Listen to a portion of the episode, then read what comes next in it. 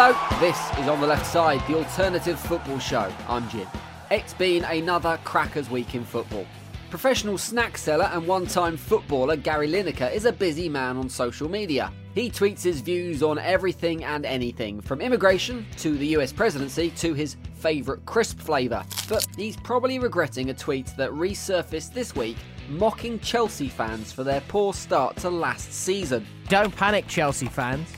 No team in Premier League history has won the title and been relegated the following season.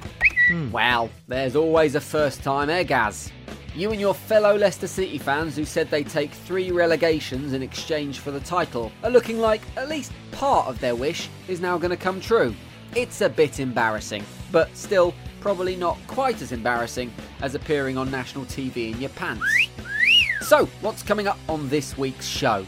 Arsenal fans are even more angry than usual. Ah! We're not entirely sure if we have unethical hair or not. And there's some classic bants at Manchester United. But first, it's all gone a bit weird north of the border.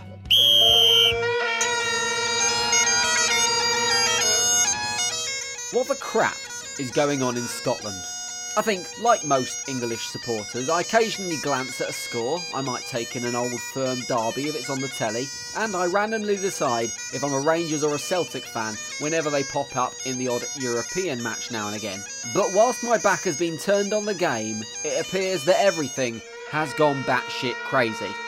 Last week, Rangers released a statement to the press concerning the future of their management team, saying Rangers has accepted the resignations of manager Mark Warburton, assistant manager David Weir, and the club's head of recruitment Frank McPartland. Nothing strange there, you might think. The club haven't quite fulfilled their early season expectations, so maybe it was time for a change.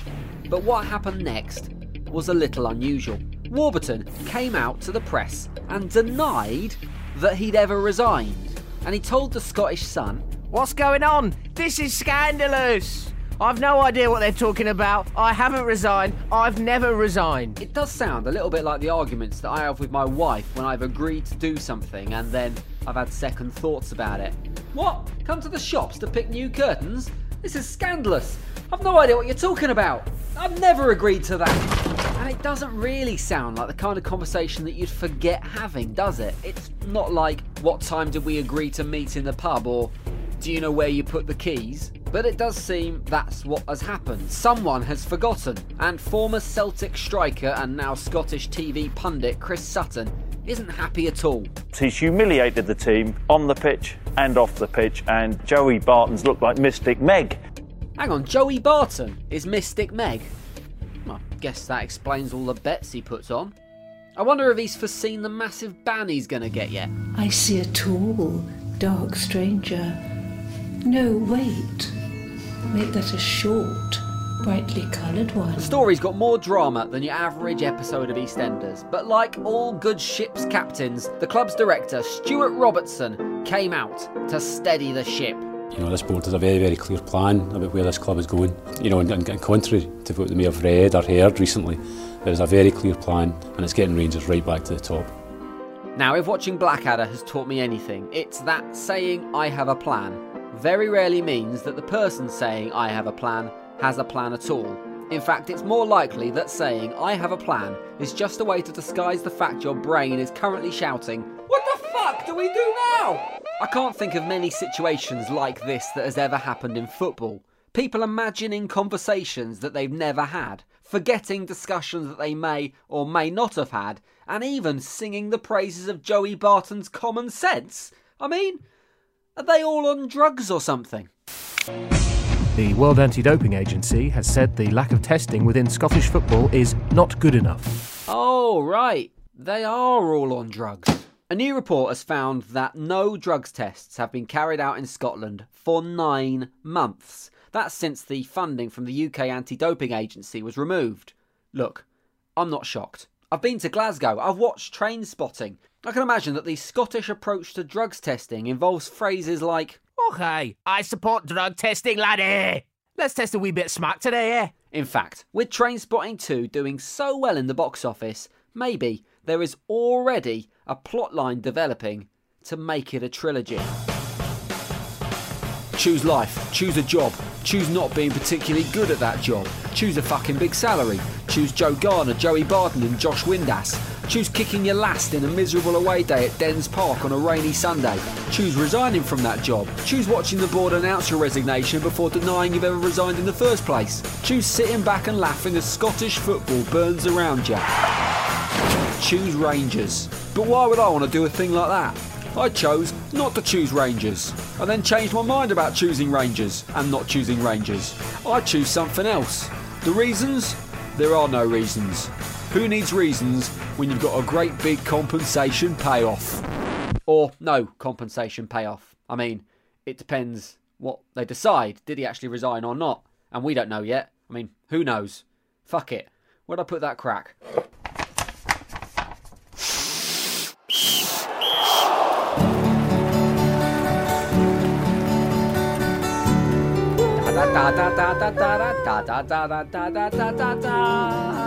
The champions!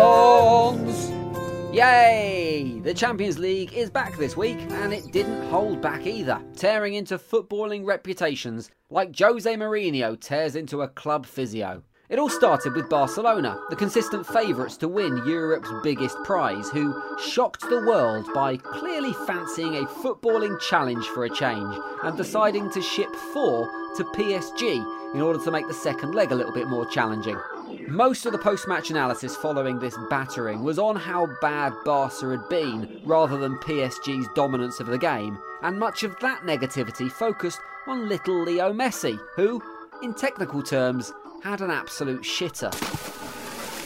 Luckily, we had experts like Rio Ferdinand on hand to explain why. Today there was no fight in him. Normally you see there's a bit of spunk in him, but today it just wasn't the case. I'm sorry. What was that?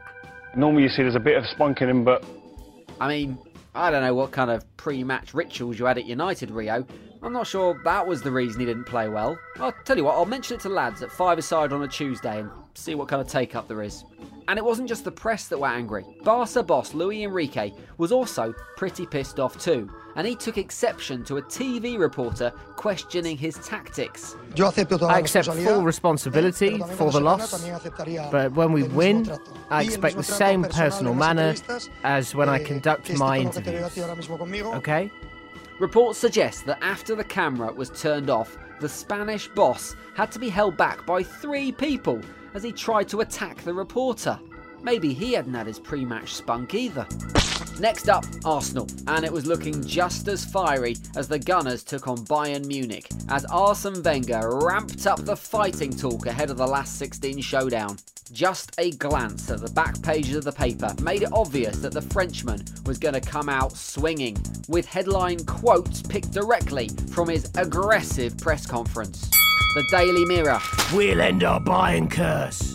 The Sun, Rewrite history, or I'm history. The Daily Star. Wenger, we can batter Bayern. Wow, that is so un Wenger like. I can't wait to hear this for myself.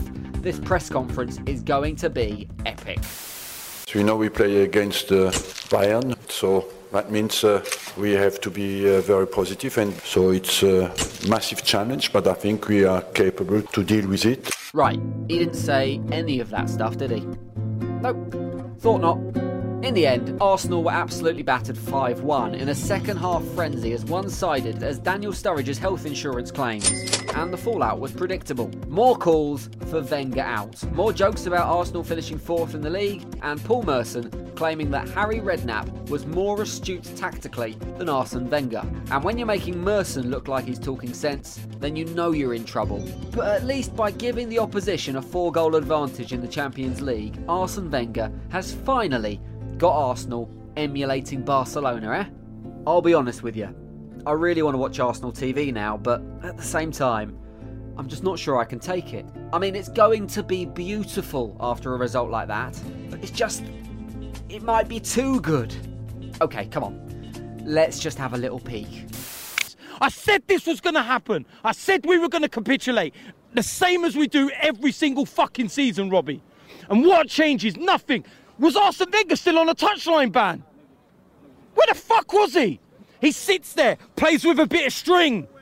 pisses about all the time. I've had enough. Please, please, Arsene, just go. That was beautiful. He was so angry at some points on that, I thought it was going to break into a rap. Same old Arsenal. Well done. I've had enough. Please, please, Arsene. It's the same every single year. Just go. It's embarrassing. Just go. Embarrassing. And it's embarrassing. Just don't have a wank about it.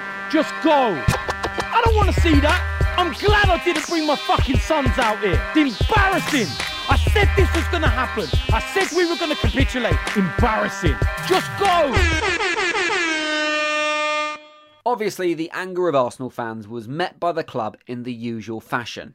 Indecisiveness, as rumours circulated that Wenger's continuance as boss of the club would be decided at the end of the season by mutual consent. I'm not sure that bodes well for Arsenal, to be honest. I mean, does anything good ever happen by mutual consent? That's usually just code for we're saving someone's embarrassment. Actually, maybe that is the right term if he stays on. Anyway, onwards and upwards there, Arsenal. At least you can look forward to that fourth place finish, a Champions League place, and getting spanked by Bayern 5 1 again next season.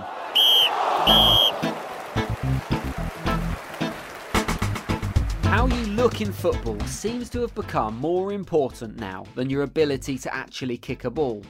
Only last week we had Antoine Griezmann's image consultant suggesting that the Frenchman would be perfect for a move to United. What the crap is an image consultant? The closest I get to an image consultant is my wife telling me that if I go out in that god awful shirt she hates, then she's going to try and go home with the waiter. And I'm guessing that's not the same thing. But the idea of an image consultant doesn't seem so bad compared to what's going on in Major League Soccer right now, where Philadelphia Union have become the first team to advertise for an official player tattoo artist. Yep, to help encourage the current trend of footballers looking like they've fallen asleep in a room with a hyperactive three year old and a Sharpie pen, the club are appointing their very own inker. Forget physios and sports scientists and groundsmen and sports analysts and diet technicians and sleep experts and cardio boffins. What is really important is making sure that your Chinese symbol on your new striker that they think says teamwork actually doesn't really mean knobhead. Maybe they're planning to tag every player like a farmer does with his sheep, prevent any tapping up, just imagine, your team goes out to a nightclub to celebrate a win. Before you know it, two rustlers have turned up from LA Galaxy, thrown your best midfielder into the back of the truck to take him back to the west coast to inseminate your prize cows. Or something. I think I may have lost that analogy somewhere along the line. Well, I guess that if anyone is going to be able to work with footballers, it's a tattooist. Because they've already been working with pricks on a daily basis for years. Now, one place I can get on board with needing someone to guide you in the fashion stakes is the United Arab Emirates. 40 players plying their trade in the Arabian Gulf League have been banned for having what has been described as unethical hair. If we're going to talk about ethics in the UAE, then maybe we should consider starting with the laws that help restrict free speech in the country, or the rights of workers from the Philippines and South Asia, or even the draconian rights of the LGBT community. But you know, I mean, hair's a good place to start as well. The reason these haircuts are deemed unethical is that some Islamic teachings ban haircuts that leave some of the head shaved and some of it not. But whether a haircut is unethical or not has been left to the judgment of the referees, which has meant that some players are getting away with it and others are getting banned. It may seem like a draconian rule to us Westerners, but I'm not sure it's that bad of an idea. I'm sure ex England defender Terry Butcher would love to see the likes of David Luiz getting a trim. David Luiz, stop pulling your socks over your bum and knees. Stop wearing this bum and this hair, this big hair and everything else, and be a defender.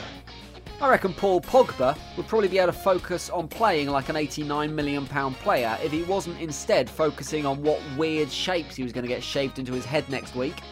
And as for Wayne Rooney, well, he's had surgery on his barnet. That means he has performance enhancing hair and should be banned for life.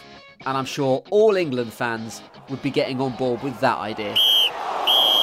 And finally, you can tell the atmosphere and spirit is top notch at Manchester United right now. 3,994 games unbeaten, or something. Pogba and Lingard dancing in the dressing room, and Jose's cracking jokes with Zlatan in his press conferences. It really is a thing to behold. And now, Henrik Mkhitaryan is getting in on the act too. The Armenian winger chatted to BT Sport this week to reveal the historical story behind his nickname, Mickey.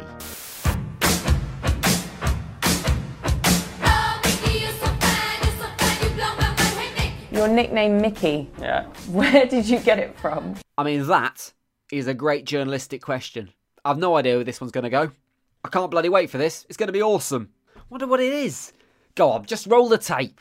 Uh, when I uh, came first to, to Dortmund, Jurgen Klopp said, listen, Mkhitaryan, it's too long. Let's call you Mickey. I said, okay, no problem. And since that day, they start calling me Mickey.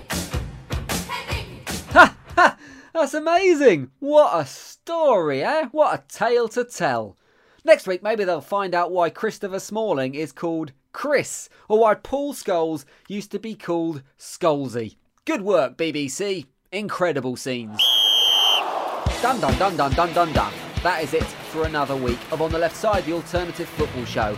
Thanks for listening. Don't forget to subscribe to the podcast via iTunes or Podbean or however you listen to podcasts, and then it goes from my mouth to your ears without any delay. It's free and it makes getting the very next show as soon as it's cooked much easier. Right, I'm off to make up a hilarious nickname for Michael Carrick. I'm thinking maybe Mike, because that's full time. Bye, bye, bye, bye bye. On the left side is a Paint Your Headphones production for Abrupt Audio. I don't want to see that. I'm glad I didn't bring my fucking sons out here. It's embarrassing. I said this was going to happen. I said we were going to capitulate. Embarrassing. Just go. Arsene's the one who sets this team up. Just go. Where the fuck was he? You fool! Was Arsene Wenger still on a touchline ban? He sits there, plays with a bit of string. It's done, it's finished, you're done. I've had enough. Please, just go.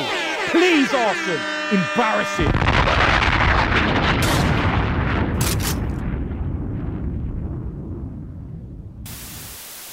Antoine. Antoine, as in Antoine, Antotwat, Antotwat. Only last week, Anthony Griezmann's image consultant suggested. I'm sure it's Antoine, not Antoine. I put it in because that's kind of what you wrote, but I was trying to make it fit, but I'm not entirely sure, so leave it in if you want.